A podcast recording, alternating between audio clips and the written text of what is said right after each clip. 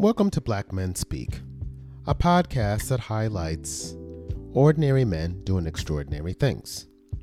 I'm your host, Keith Dent.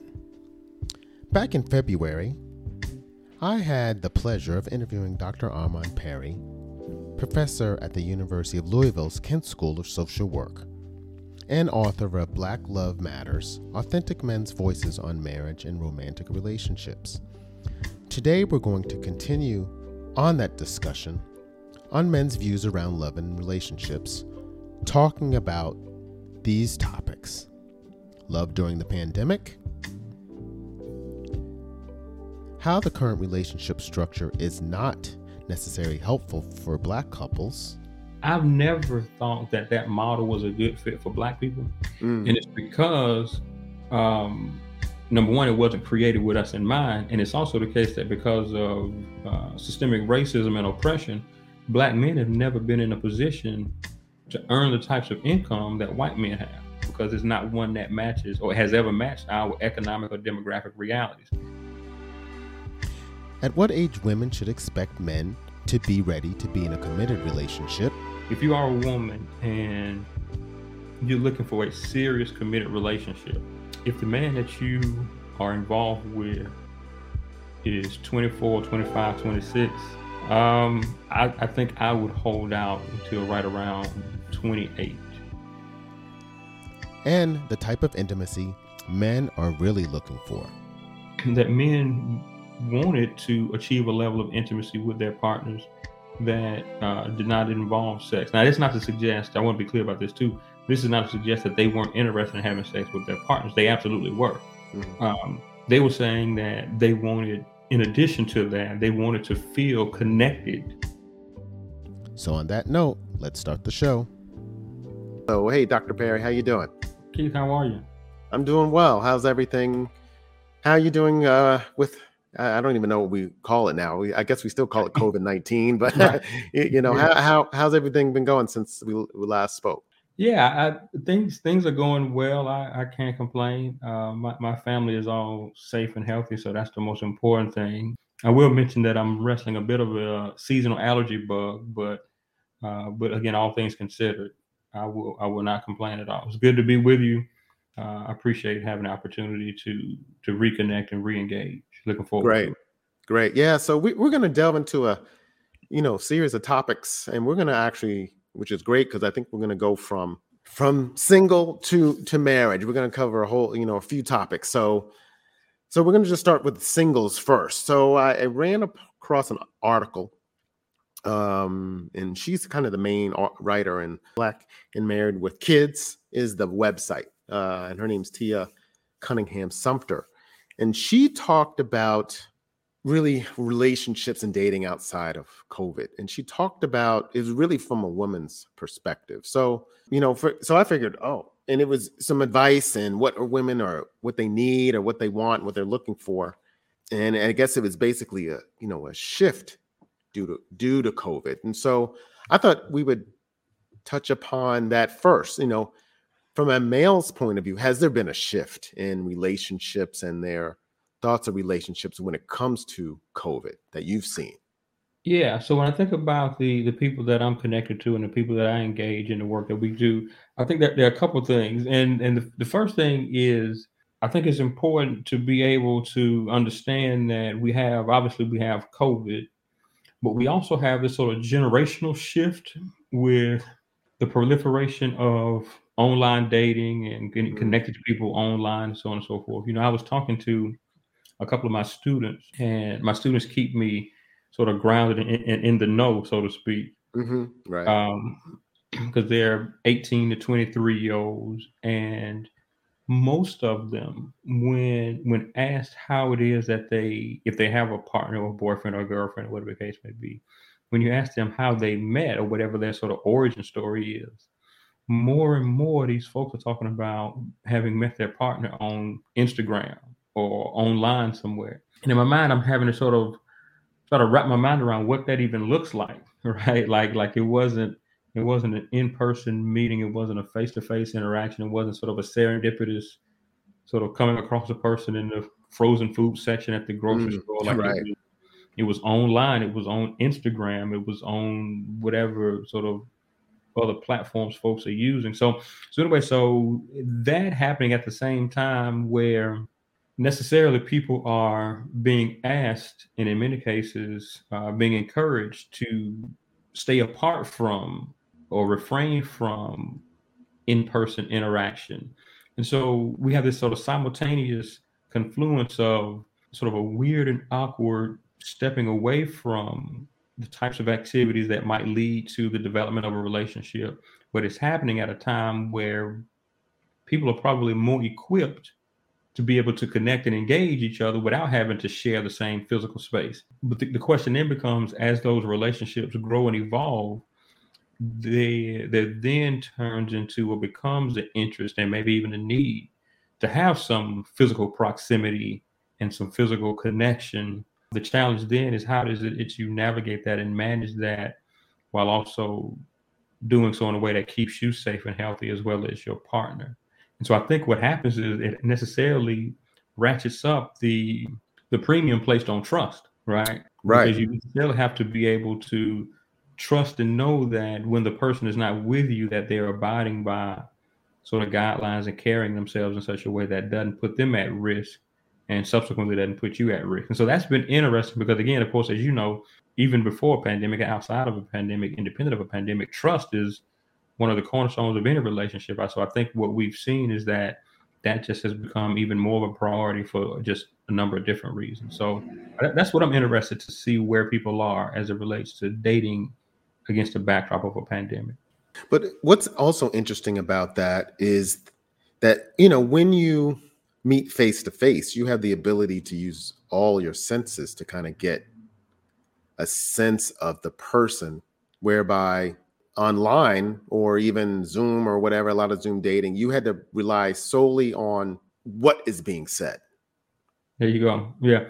Yeah, Chris Rock talked about the idea that when you meet a person, you don't really meet them, you meet their representative, right? Yeah. And so, again, how authentic and how transparent people are going to be in their online persona is really, really difficult to gauge. And again, as you mentioned, I think that normally, even with the proliferation of the online dating before the pandemic, folks would have an opportunity to sort of assess the extent to which people were being truthful and honest when they actually met face to face. And over time, you get a sense for how real or how authentic a person is being. But again, with the limits on how much people are engaging or connecting one to one or in person, I think that makes it much more difficult to be able to separate what's real from what's not. Mm-hmm. And so these are really, really interesting times. Of course, outside of dating, the pandemic has had negative impacts on people's mental health because, again, human beings just have a need for interaction, right? And not being able to do that has been really, really detrimental. And I would imagine that for single people, that has been exacerbated because, again, even for married people, although they aren't able to or haven't been able to maintain their regular social lives, but if nothing else, they can still rely on having some human interaction with their spouses and kids and things of that nature. So they aren't as isolated, at least theoretically, conceptually. Right. And for married people, they've almost been too close. Not enough separation. Right. I'm seeing you 24 hours a day, and you know, all of the quirks and things that I just couldn't stand now has been ratcheted up. But yeah, we'll get to the married folks. But with that said, are men, because of COVID, have they shifted their thoughts, or have you noticed shifting thoughts of what they're actually looking for or using to kind of weed out certain partners? Yeah. So I don't get the sense that what men want has shifted. Again, I think, at least based on what I'm hearing and what I'm saying, is less about a shift in what it is that they want or what they say they need. It's more about how is it that you're able to sort of screen and filter out who either does or doesn't have those things, because you're limited in whether or not you can do what would have been sort of a more accurate assessment or trial period, or what some people call, young people call, the talking phase. I don't know if you're familiar with this, right? There's the talking phase. Just talking. Right.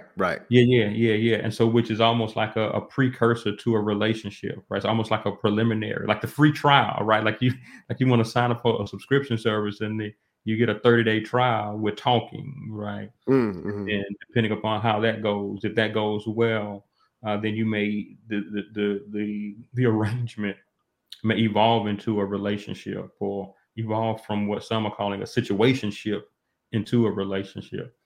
And so anyway, so I don't think that people's criteria for whether or not they want the arrangement to evolve into a relationship, I don't think that is changing as much as it is their ability and the mechanism, at least for the men that I'm connected to and engaged with. Right.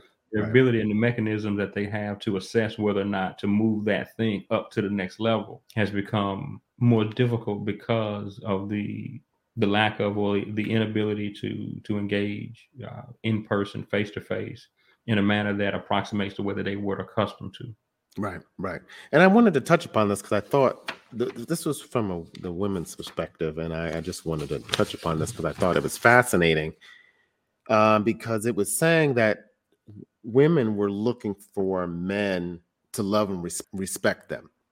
And, you know, maybe do the feminist movement, or just, you know, they have a lot more prominence than they had in the past. Sure. But one of the things which she mentioned in the article, impact, is that a man wants to feel needed, you know, by his woman.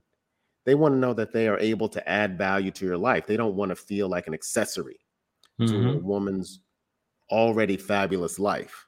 And so, I mean, and that's real, and that can happen just by virtue of how things have shifted.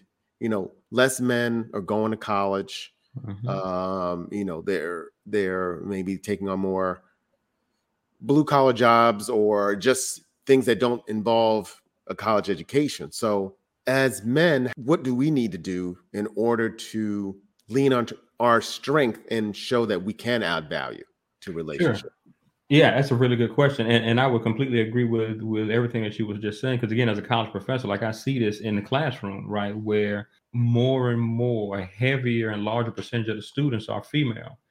And we also live in a time and a place and a space where we don't have a goods producing and manufacturing economy anymore. So like I said, in days gone by, it used to be that even if you didn't have a lot of formal education, you could secure a job in a factory, and that factory job paid a wage that was sufficient to provide for your family. Well, that work is gone, and it's not coming back. And so it's being replaced with jobs that require a lot of formal education. And to your point, what does that mean when a larger percentage of the population in college is female? Well, what we're starting to see, and what we'll continue to see, is a closing of the gender gap, right? The amount of money that women make in relation to the amount of money that men make. So what happens when that is occurring at the same time, when we have not yet shifted completely the thoughts and ideas that men's primary role in relationships and families are to be providers and protectors? What is men's role? How do men add value or bring value if and when they aren't in a position to be providers, or they are attached to a woman who is in a position to make as much, if not more money than her man, right? So it's necessarily challenging men to reconceptualize what their role in relationships are, what their roles in families are. One of the things that I've had men talk to me about was being irritated by women's, and again, in their case, the women's that they were involved with, women's interest in preemptively talking about how independent they were, right? And so, a lot of the guys have talked about the importance of interdependency, right? This idea that we lean on, we rely upon one another, right? We become partners, right? So that we each have a role to play, and as long as we each are playing our role, that necessarily begins to create a virtuous cycle of sorts. Okay. And talked about how listening to women unsolicited talk about their independence is a turnoff. Right. In terms is like, well, I don't need you. So sure. Like that kind of language. That's exactly it. And again, keep in mind, we're talking about an unsolicited and a preemptive independence, right? So in other words, it's one thing for me to ask you, say, hey, Keith, do you need me? And then you say, well, no, Armon, I don't need you. It's one thing for you to respond to my question with a simple and accurate, truthful statement, but it's something completely different for you and I to just be walking down the street minding our business, and then without any prompting, you just say to me, hey, Armon, like, you know, I don't need you. Okay. Like, right. Like, why did you feel compelled to just, right. So it feels like it's an attempt to almost sort of establish some dominance, right. Mm-hmm. In some ways, and at least in the ways that the men that I've had this conversation with, that's the way that they received it. Now, the flip side of that coin is I've also had women talk to me about the idea that they have been connected and engaged with and partnered with men who verbally talked about wanting a more egalitarian relationship than what is traditional, right? So in other words, women being turned off by the fact that the men that they were involved with wanted a woman to help with the financial provision, but they being those men still wanted the women to take care of a disproportionate amount of the domestic labor, right? So in days gone by, the sort of arrangement was, okay, man is provider, and in exchange for his provision, he doesn't have to concern himself with the domestic work. And for women, their role was to take care of the house, whatever that meant. And in exchange for having completed those roles or the duties associated with that, she need not concern herself with the financial provision. And so what is happening is women are in a much better position to take care of the financial piece. Again, in many cases, in increasing numbers of cases, better position than the men that they are in relationships with. The challenge that women are being faced with and the pushback that I think we're seeing is that women are saying, hey, we're taking on this added responsibility of financial provision, yet we're not seeing the same level of decrease in terms of these other roles around domestic labor and expectations. And that is troublesome or problematic. And I could see that definitely play out, especially during the COVID environment, whereby a woman is working. And even though we know that that women lost a lot of their, you know, their labor, the labor force due to the pandemic and having to take care of children and what have you. But for those that were still maintaining their jobs and having to do the extra work while, you know, their spouse was also sitting right next to them and not picking up, you know, part of that. And I can see that, you know, definitely being a challenge. And yeah. And so it's interesting because, you know, we've always been, or men have always been, I guess, conditioned to be those things that we talked about, that provider and protector. And so, and most of that involves, you know, definitely the financial currency. And so when that's no longer in play, what do you really have left? You right. know? And that gets us back to those questions about men wondering and being concerned about, well, what value do I have? What is it that I'm bringing to this relationship? And in some cases, they're being prompted to ask those questions of themselves because their women are saying, what value do you have, right? If I'm having to bring home the bacon and cook it, what in the world, right? This phenomenon of having to disproportionately provide and do the domestic labor is what's known as the second shift. This is what is known as in sort of women's circles or in feminist literature, the second shift. And so it's a reference to the idea that you get up and you go to work and you work a full-time job, right? Only to come home and still have a full-time homemaker's responsibilities. Meanwhile, the case is not the same for your partner who, again, works a full-time job, but then expects that you take on the disproportionate amount of the other work there. I'll also say, too, that as you mentioned, men are sort of socialized and conditioned to want to be providers and so on and so forth. And certainly that is indeed the case. That is what we are taught in a Western society. I've never thought that model was a good fit for Black people. And it's because, number one, it wasn't created with us in mind. And it's also the case that because of systemic racism and oppression, Black men have never been in a position to earn the types of income that white men have. Right. So it's also the case that because of that same systemic oppression and racism, Black women have always been involved in paid labor outside of the home in amounts that well exceeds where it was that white women were. So even when we got into the late 60s and 70s in the so-called women's movement, Black women were already working outside of the home. Right. So what we know as the women's movement really more accurately can be described as the white women's movement. Mm. Black women were already involved mostly in domestic labor, sometimes paid domestic labor, housekeepers, things of that nature for middle income and upper income white families. So the idea of a rigid division of labor along gender lines where men do this and women do that, and there's no or little crossover, that has never been a good model for Black people, because it's not one that matches or has ever matched our economic or demographic realities. The fact that that's been superimposed on us by the broader society is one of the biggest issues and challenges facing our relationships, because it necessarily takes away one of our biggest strengths, which is the fact that we are a communal people. Right. And it turns us into people who begin to look at our partners in ways that are competitive. So in other words, rather than working with you in an interdependent way, right, I start talking about how independent I am. You start talking about how independent you are. And then we one day look up at each other and we say, well, what are we doing then? Just go your way and I'll go mine. And I think demographically, we've been seeing the fallout from that for decades.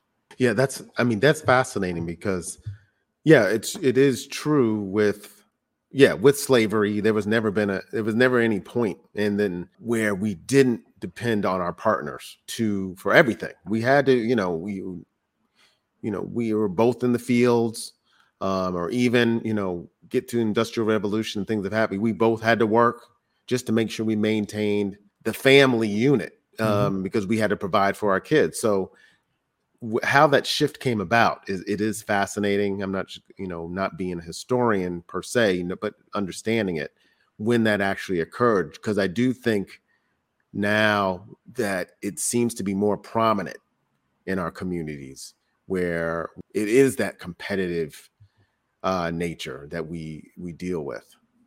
It's one of the unintended, I want to be clear about this for your listeners, one of the unintended consequences of integration.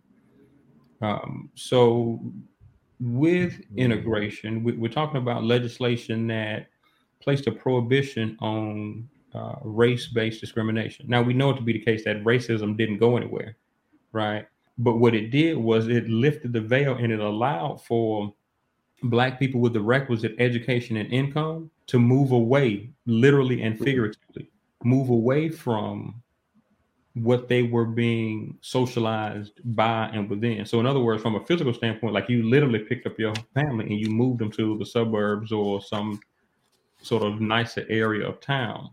So you were able to escape the concentrated poverty that you were being artificially suppressed by because of housing discrimination. Mm-hmm. And so you literally start spending time around more white folks. And so you started picking up and subscribing to their philosophies. You started allowing their models for families to be superimposed on you, and you received them as if they were indeed the norm, even though they weren't meant and created for you. Right. And as a consequence of that, we've also, again, become a more competitive people when, by and large, ours is a communal people who, again, as you mentioned, even in terms of not just a nuclear family, but our folks have always, out of necessity, right, even had large levels of engagement from the extended family so as to spread the burden of poverty, right? And so what has happened as more and more of our people had less and less of a need to spread the burden of poverty, because many of us have started to ascend into the middle class. What we've also done is we've also picked up some traits, qualities, attributes, values, and models of what life should look like from these middle class perspectives. And those are being driven by competition, because be very clear about it, in the broader society, when men, particularly white men, are that provider, right, in the way that model requires, No, be very clear. He's the absolute, not just leader, but the sole voice in that house. Mm. Right? Right, right. He's the unquestioned voice in that house.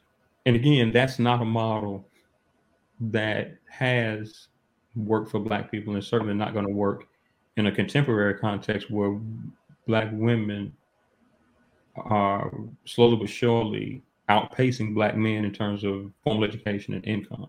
Right.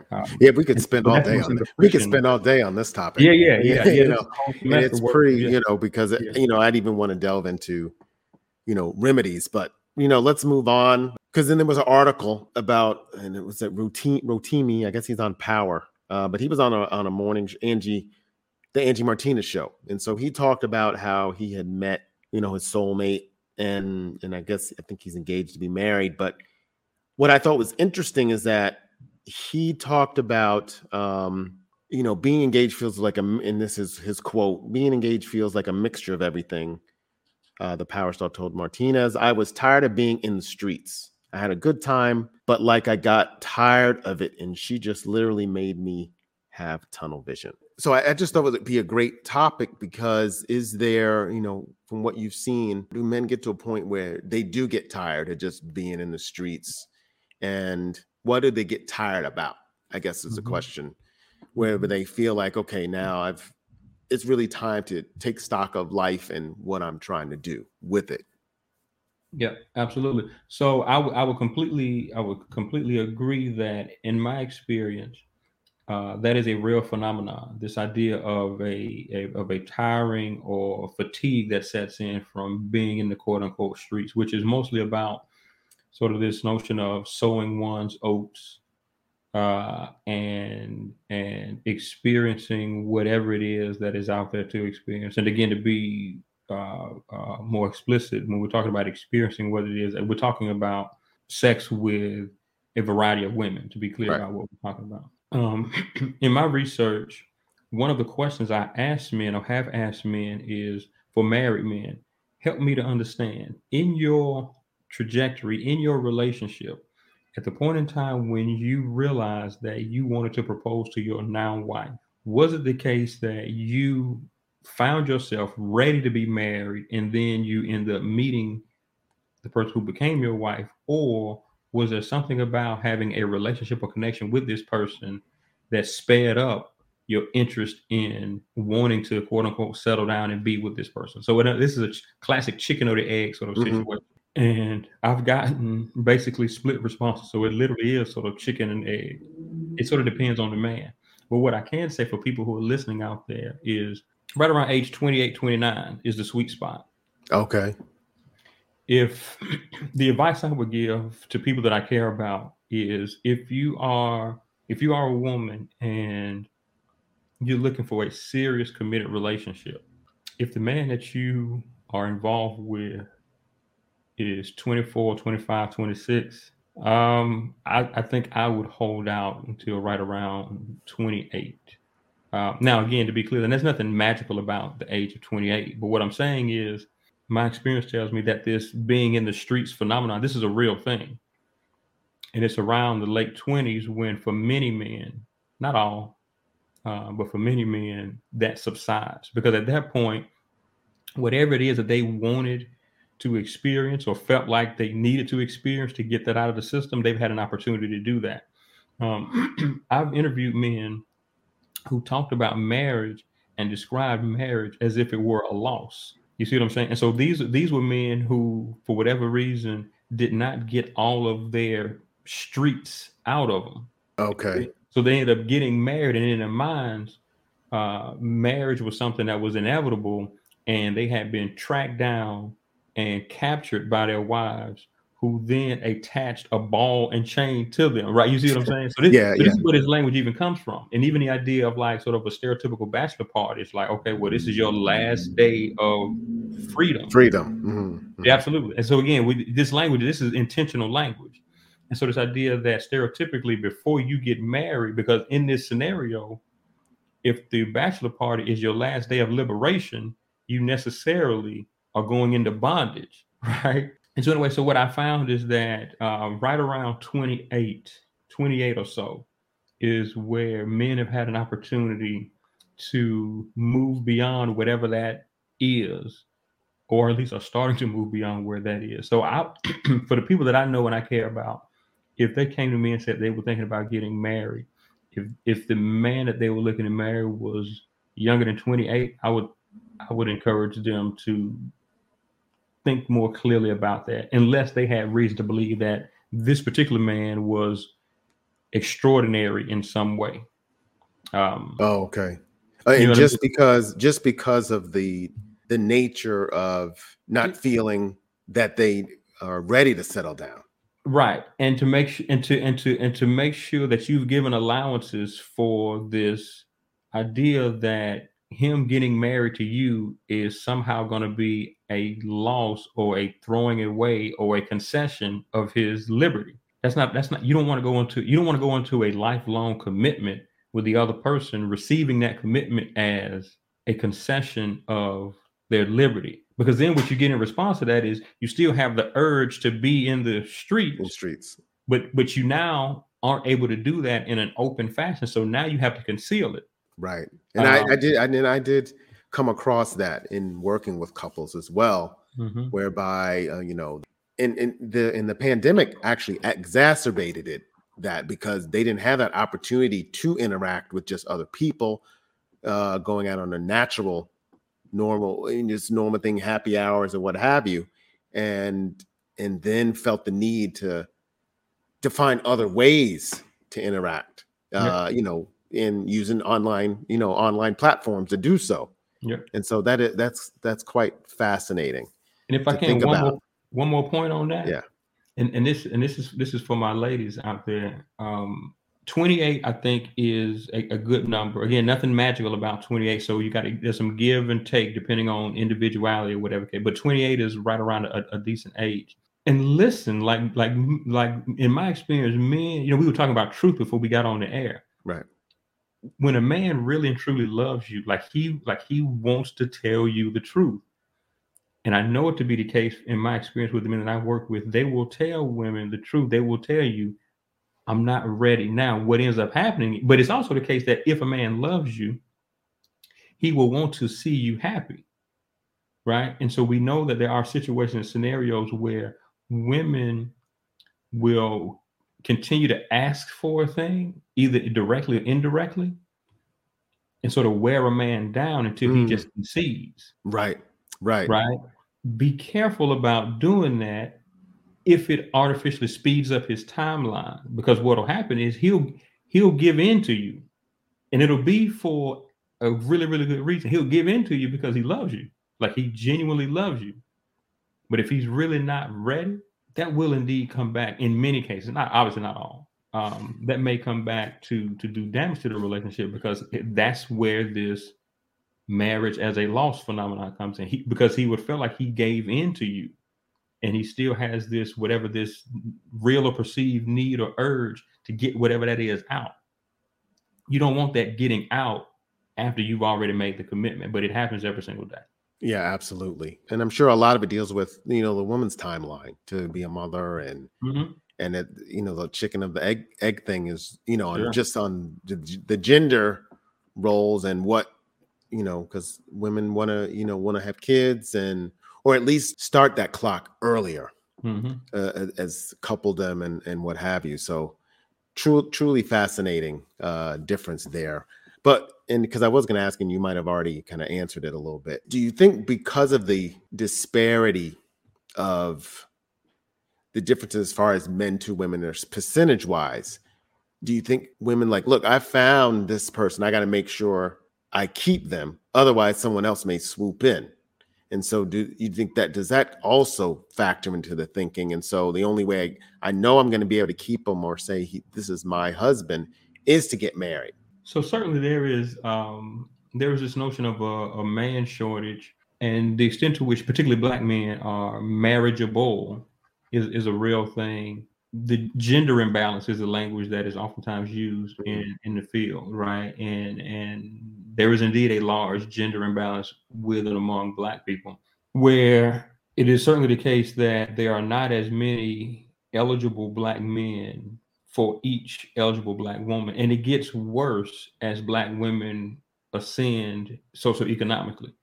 So in other words, if a Black woman is looking to marry a man who is her financial or educational equal, the higher she ascends, the more rarefied the air is, right? Right.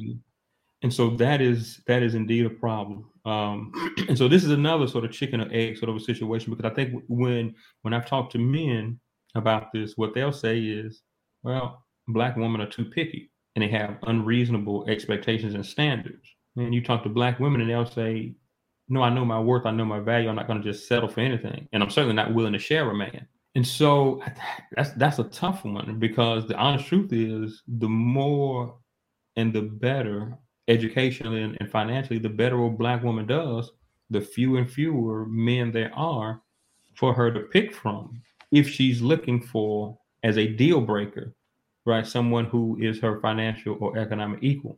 It's also the case too, though, that many of the men that I've interviewed, they'll say, and these are men who, because again, in my book is largely middle income men, because all too often in the research, what we hear from or hear about is low income Black men.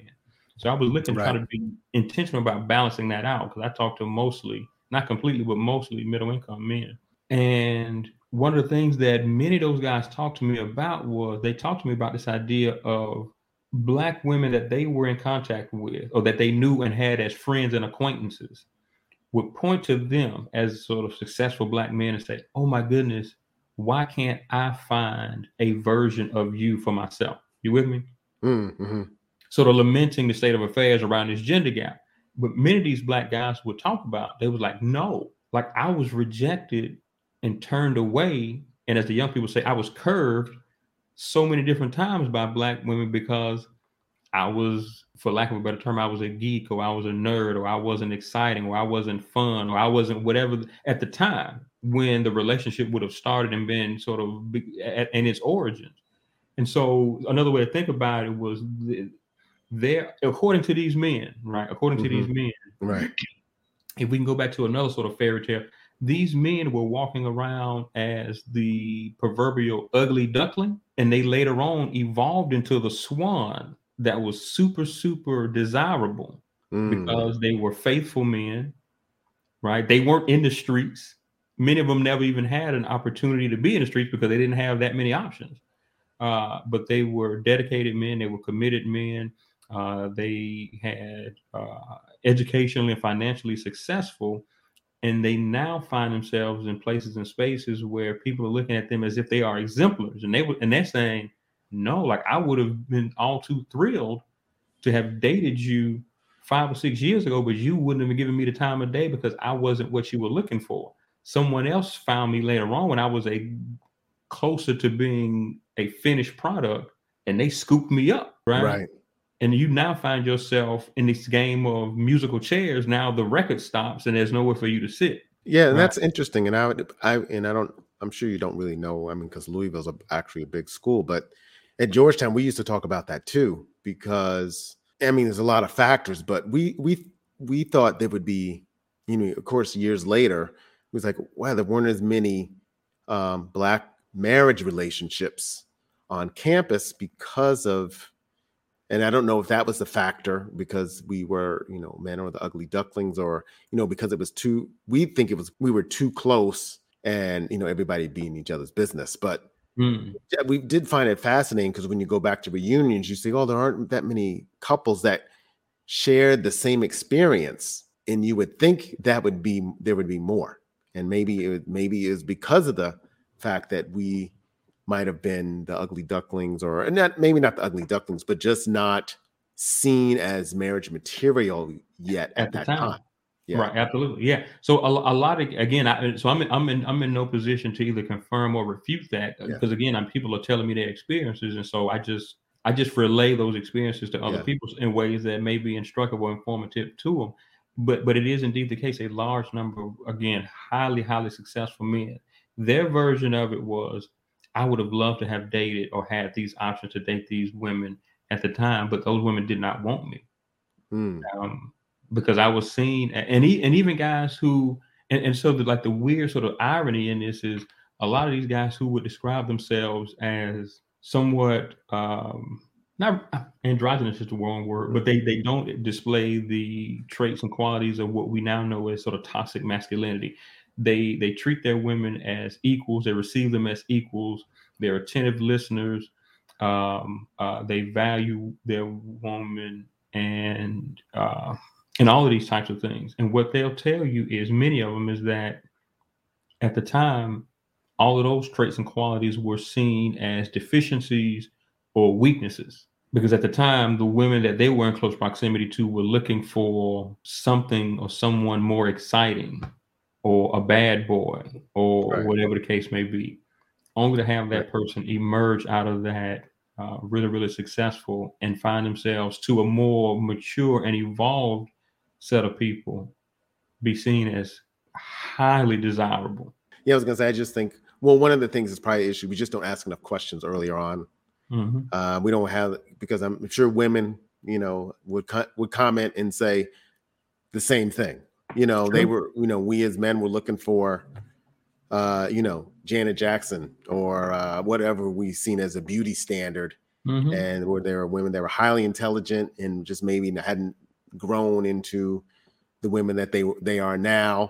And they were overlooked. So absolutely. Yeah, I'm sure, you know, we could talk about that for days, you know, and so, you know, kind of to finish up, you know, there was another article that Tia wrote in the Black and Married with Kids podcast, and then an article that I wrote for Your Tango, and it really had to deal with this level of, you know, intimacy. And it was more so from an old, I wouldn't say older perspective, but, you know, you're getting past the childbearing age where, you know, you have to really pour in all of your energies to the children, and you're starting to be empty nesters and think about, you know, that next stage of marriage, whereby you're still viable enough to enjoy it. There being challenges with that. Mm-hmm. And so I just really wanted to kind of start there. And so, cause you kind of opened the article about open conversations about their sex lives and what have you. And so, what you know in your research, because I know you, and I don't know, you focus primarily on single men, but you said middle age, so I'm sure there was some married mm-hmm. men that were also.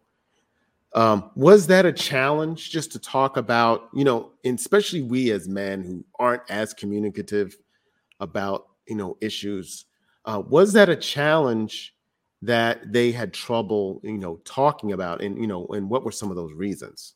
Sure. I think the closest thing that I've encountered is men talking to me about their interest in achieving a level of intimacy with their partners that may have been separate, distinct, and independent from sex. And so that was one of the most fascinating findings of the book, that men were talking about intimacy. And in my mind, when they were talking intimacy, I just sort of used that language interchangeably with sex.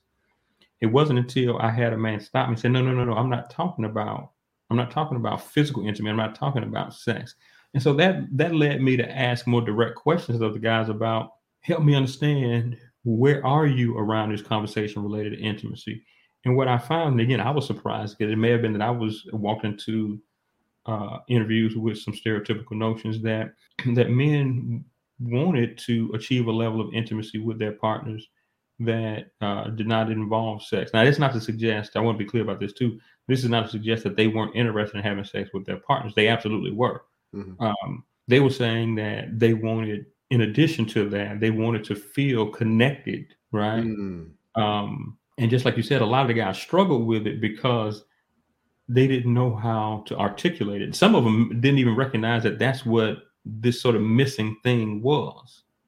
Right. Mm-hmm. And many of them talked about the idea that they didn't recognize the fact that they even had that need until they were no longer in the relationship, when they found themselves missing their partners or their former partners, and not just missing having someone who was available to have sex with them, but missing the time that they spent together, doing whatever that thing was that they did. You know what I mean? Right. So it was only then that they were able to realize and connect the dots. Like, oh my goodness, like what is this, the thing that I'm yearning for, the thing that I recognize that I miss now is the connectedness. Yeah. Yes. What did that connectedness look like when they did explain it? What did that really mean? Yeah. So it was about not what was happening, not the thing that they were doing, but who they were doing it with. So, right. Mm-hmm. So the activity or the thing could have been whatever. You know what I mean? It could have been sitting down watching a football game. It could have been watching the grass grow or the paint dry. Like that, that's the point though. Like the activity in and of itself didn't matter as much as it was who they were sharing that time, place, and space with. Mm-hmm. And a good bit of sex is mental anyway. Right. And so if and when you're really, really into the person that you're sharing that experience with, it makes it more pleasurable. It makes it more meaningful. But this is language that, and these are sort of thoughts and ideas and feelings that, again, to your point, most men aren't socialized to number one, think about, and then two, certainly not articulate or express, I should say, express, right. Because they may or may not even be able to articulate it because it's not something that they've had practice with, right? Because the world tells men that runs counter to what it means to be a man, right? And so I think that in terms of moving this conversation forward, I think that one, it's really, really important for us to be able to create spaces and places for men to feel comfortable with identity work. Like, number one, knowing who they are and what they are, and having that be separate and distinct from whatever we are told men are supposed to be, right? And then two, creating the type of environments where it's okay for men to express that and articulate it, so they have practice at doing it, so they can become more communicative.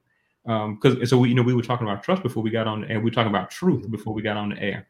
I'm of the mind, because there's a school of thought that says that honesty is always the best policy, and I think I kind of reject that. I think that what happens is we teach people how to treat us based on our responses and what it is we put up with. So in other words, if Keith, if you tell me your truth and I fly off the handle, I should own and take some responsibility. And subsequently, when you have an opportunity to tell me the complete truth, if you don't give me the full truth, because we all have a need to preserve our self-images, right? Right. And so if me telling you the truth is going to hurt me, why would I do that? Why would I tell you the truth just because you're asking me for the truth when I know that you aren't going to handle my truth in a way that affirms who I am? And what happens to men a lot is, if and when they are open and transparent and vulnerable, they get the equivalent of a hand slap, right? Right. And okay. So independent of what, no matter what we're telling them, what they're learning, the message they're receiving is, don't do that again. And then that happens for years and years and years. And now you look up and now you're 50 years old, right? You're 55, you're 60 years old, and you have an interest and a need to be connected to this person, but you don't know how to articulate that. And even if you do know how to articulate it, you have reason to believe that you should be careful about articulating that because you don't know how it's going to be received. Or even a worse scenario, you do know how it's going to be received, and it's not going to be received well. Interesting. From the intimacy realm, what would be one of those things where a man did express his feelings or his vulnerability and he did get his hand slapped? Yeah. So the guys that I've worked with and the guys that I interviewed for the book, many of them had that experience where, and again, and even if we can connect these two conversations, the one that we were just having about sort of the men growing and evolving and turning to like really, really desirable marriage mates later on in life when they weren't seen, viewed, or perceived as that as originally. Many of those guys talked about, again, the fact that the people that they are now, right, sort of fully evolved, contemporary men who recognize the value in their partners and treat them well and don't try to dominate them and so on and so forth. Many of those guys, according to them, they were the same way 15, 20 years ago. But at the time, those weren't seen as desirable traits. They were being called weak. Mm-hmm. Okay. Right. But right. They were being called weak.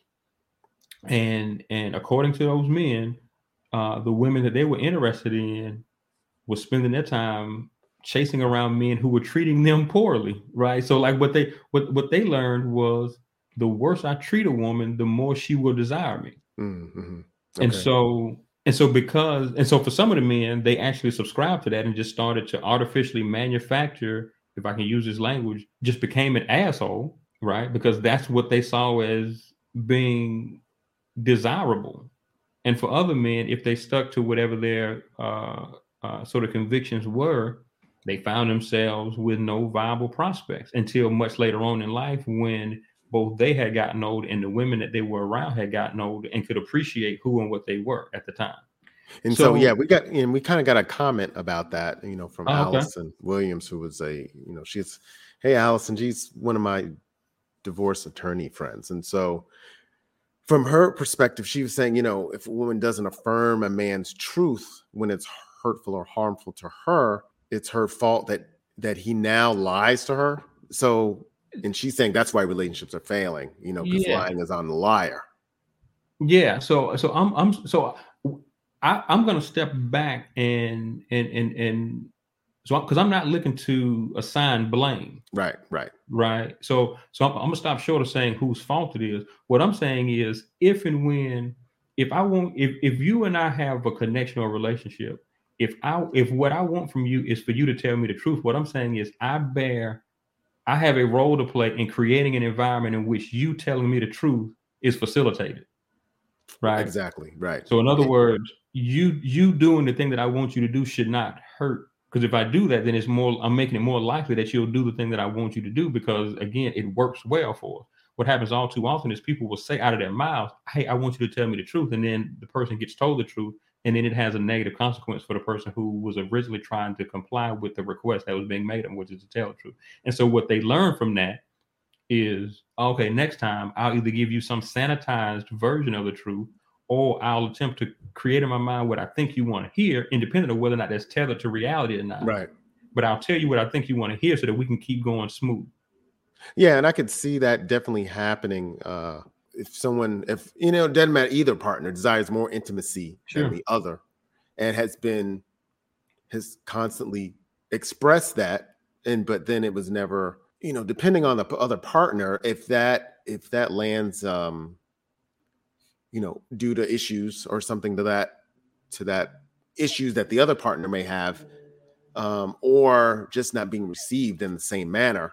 You know, you could see the person start to pull back from being open and honest. And we, you know, we probably not that you see it all the time, but in relationships that are failing, you will see that, because, you know, everyone's going to take their side. It's like, well, even though I asked you for the truth but you decide to lie, you're still lying. And, you know, and then you, of course, Allison probably deals with that when divorce court comes, and, you know, and have to deal with all the challenges of, you know, dealing out assets and child support and everything else. Yeah. And I think that's the key, right? So at the end of the day, so that's the reason why I say I'm going to stop short of assigning blame, because the honest truth is, when a relationship is wrecked and it's a mess, if you feel better about being able to say it was my fault, then okay, but the relationship is still wrecked. Our relationship is still wrecked. Right.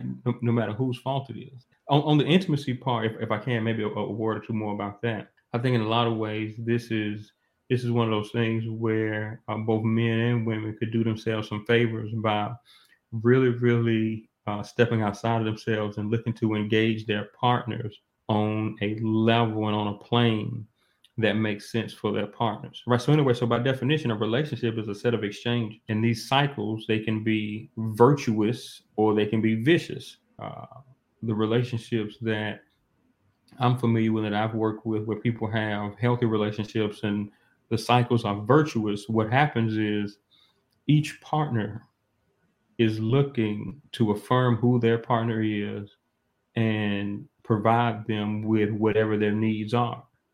In order to do that, you first have to do some sort of assessment to determine what those needs may be, how to manifest those things, listening attentively when the person is trying to tell you, and then acting in ways that are consistent with that. And then what tends to happen in healthy relationships is, the more I do to meet your needs, you end up looking to reciprocate.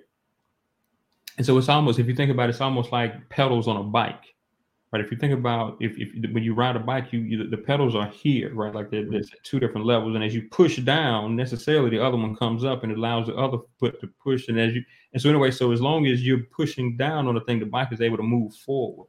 And so I think what happens is all too often, again, as we were talking about earlier, rather than viewing their relationships in the context of cooperation, where let me push down so that the other gear comes up and make sure I'm affirming who my partner is and connecting with them in ways that resonate with them so that they can feel the connectedness. And in turn, they can do the same for me, whatever that looks like. It may look different for different people, but that's the reason why you do the individual work to understand your partner and who they are as a person and what makes them feel good and feel affirmed and feel connected.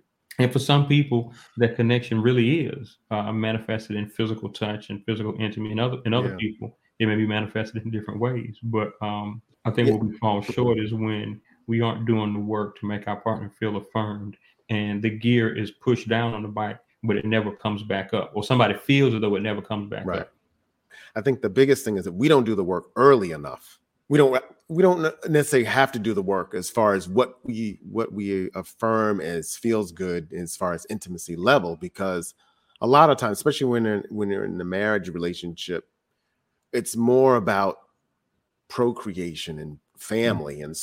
And so, sex and intimacy becomes easy mm-hmm. because you're newlyweds and things, what have you. But and then I think over time that changes. Mm-hmm. And we just and we don't get a chance to figure out what it is or try to explore different things. We're used to what we're used to, and so if we're not getting what we did in the past, then therefore we're not as connected. As opposed to really do the work as far as what is it that you really need to feel connected, to your partner. And exploring that and trying to, and also find what your partner needs too, to feel connected. And we don't really get enough time or take enough time to do that in those settings.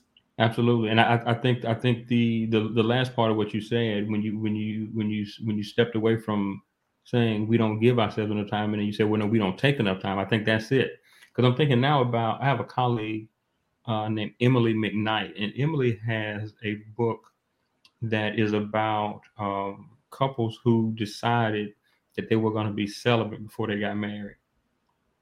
And so, and among other things, one of the conclusions of the book is that when folks are able to abstain from sex, physical intimacy, it necessarily requires them to lean into each other as people. Right. And so for many of the people that she's worked with, what happens there is it creates a space in a scenario where when they actually are physically intimate, it's really, really an awesome experience because they are really, really into their partners, separate and distinct from the feelings that they can derive from enjoying each other sexually. The other thing is, again, to the original point, is over time, as we get older and we're wrestling with things like maybe erectile dysfunction or onset of things like menopause or hormonal issues that men and women have, when our bodies aren't allowing us to be physically intimate at the rate that we once were, a lot of people find themselves in trouble because now what's going to be the foundation of a relationship, right? Because it also happens, again, to your point that you were making earlier, this also happens right around the same time that if the couple has kids, the kids are now either aren't grown, they're close to being grown. So now you have this sort of emptiness phenomenon happening whereas before for the last 18, 20 years, even in the relationships imperfections, you could put that aside because you were concentrating and focusing on whatever it was that needed to be done with and for the kids. Right. But now the kids are grown and gone. And so they don't need anything, don't require anything of us. And so now we're in this house and it's just the two of us, and we may or may not even know each other. Mm-hmm. Right. And so, and if that's the case, so we don't know each other, we don't have anything that necessarily connects or binds us. And our bodies aren't performing the way that they used to perform. What do we got? Right. And so I think in a lot of ways, I think it sort of underscores the idea that intimacy, even in a relationship's early stages, doesn't necessarily have to, or maybe even doesn't need to, always revolve around sex. Because again, in some ways that may cloud people's judgment, may cloud people's vision, and it may keep them from taking the necessary time that you mentioned that is required to establish that foundation, so that there's always something there to keep people connected, even when their bodies aren't responding the way that they used to. And that's a fascinating question. So, because we'll kind of end on this, but so taking sex off the table because of whatever issues, what one or two intimate things do you think a marriage should have in the later years? And if you don't have that, it could be challenging. You're saying not to include sex in that, you're saying? Right. Yeah. So I think the true answer is it really does. And I'm not looking to evade the question. I am going to respond to it, but I think the true answer is it really depends on the two people involved in the situation. Okay. You know what I mean? Right. But to respond to the question and give a sort of a generic enough response, I think that there has to be some reciprocity. The two sort of cornerstones. One is reciprocity, and I think it's close cousin is empathy. Right? Reciprocity and empathy. Am I willing to provide for you in ways that approximate the way that you provide for me? And I'm not talking necessarily financial provision. I'm talking about pouring into your partner, whether it be money, whether that be time, whether it be effort, whether it be investment, whether it be energy, whatever the case may be. And then two, empathy.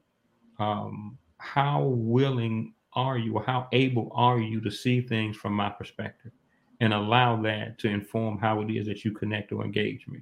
I think those are the things. If we could put together some combination of high levels of reciprocity and empathy. I think our relationships will be a lot better. For those of you listening out there, we need more of those things: reciprocity and empathy. Yeah, absolutely. Not more sex. So there you go. Right. Well, and so if sex is your end game, the thing, I think if you could put together a combination of increasing the reciprocity and the empathy, I think an increased amount of sex would be the byproduct of that. Right. Again, I think if you talk to women, if it is indeed the case that in their relationships, their men have a higher sort of a need or want for sex than they do, stereotypically what women are saying is they aren't saying that they aren't interested. What they're saying is, well, I'm not feeling it, or I'm not in the mood, or I'm tired. So what they're saying is, if I didn't have all of this other stuff, a lot of this second shift stuff, right, where I've been at work all day, right, if I didn't have a lot of this stuff, then I would be freer to be able to do some of these things. So again, if you had more reciprocity and you had more empathy, if you empathize with what it was she was saying, what you would do is you would take some of that off of her. Right. Absolutely. So in order to be available. There you go. And then think about it again, go back to the bike. You're saying you want more in a physical intimacy standpoint. She's saying, for whatever reasons, as you take more of that off of her plate, she becomes more open and receptive to it. You get more sex if that's the end game. And now, based on the fact that you're now getting more sex, you're now motivated to give more of whatever it is that got you to sex. And so now you've created a cycle, but the cycle is virtuous. Yeah, right? We have a great road bike going on. There you go. We can go Tour de France, right? We can ride up and down the Swiss Alps or whatever they do at a Tour de France or whatever the case may be. I think often we do the opposite, which is we don't get what we want. There's very little reciprocity. There's very little empathy. And that creates a scenario where we now get into a competition where we point fingers and say, well, you aren't doing your part. And as a consequence, I'm going to fall back and not do my part. Well, Dr. Perry, this has been great. We'll definitely do it again in the winter. This was the fall edition, since fall just happened this past week. But if we really want our relationships to grow and thrive, our family structures have been dying a little bit, and with the disparities that are going on as far as women to men in the workforce or what have you, we have to do more of this. So thank you. Yeah, absolutely. Looking forward to it. My suspicion is that the men are listening. They just may be, for whatever reason, a little bit reluctant to hit send. So hopefully we'll be able to create an environment where they're more willing to press in and we can keep the dialogue going. But again, most certainly appreciate you having me. Thank you for your listeners and your viewers. Look forward to engaging you all again sometime real soon. All right. Thank you. We'll talk soon. Take care. All right now.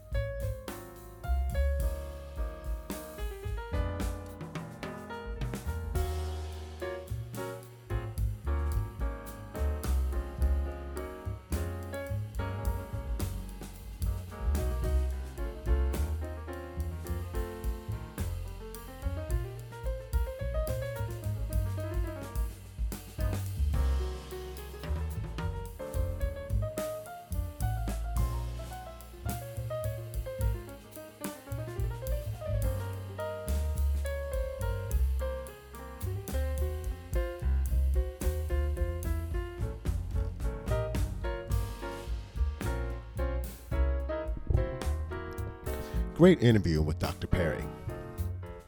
If you don't remember anything else from our show tonight, remember these two things: empathy and reciprocity. That can improve intimacy in our relationships.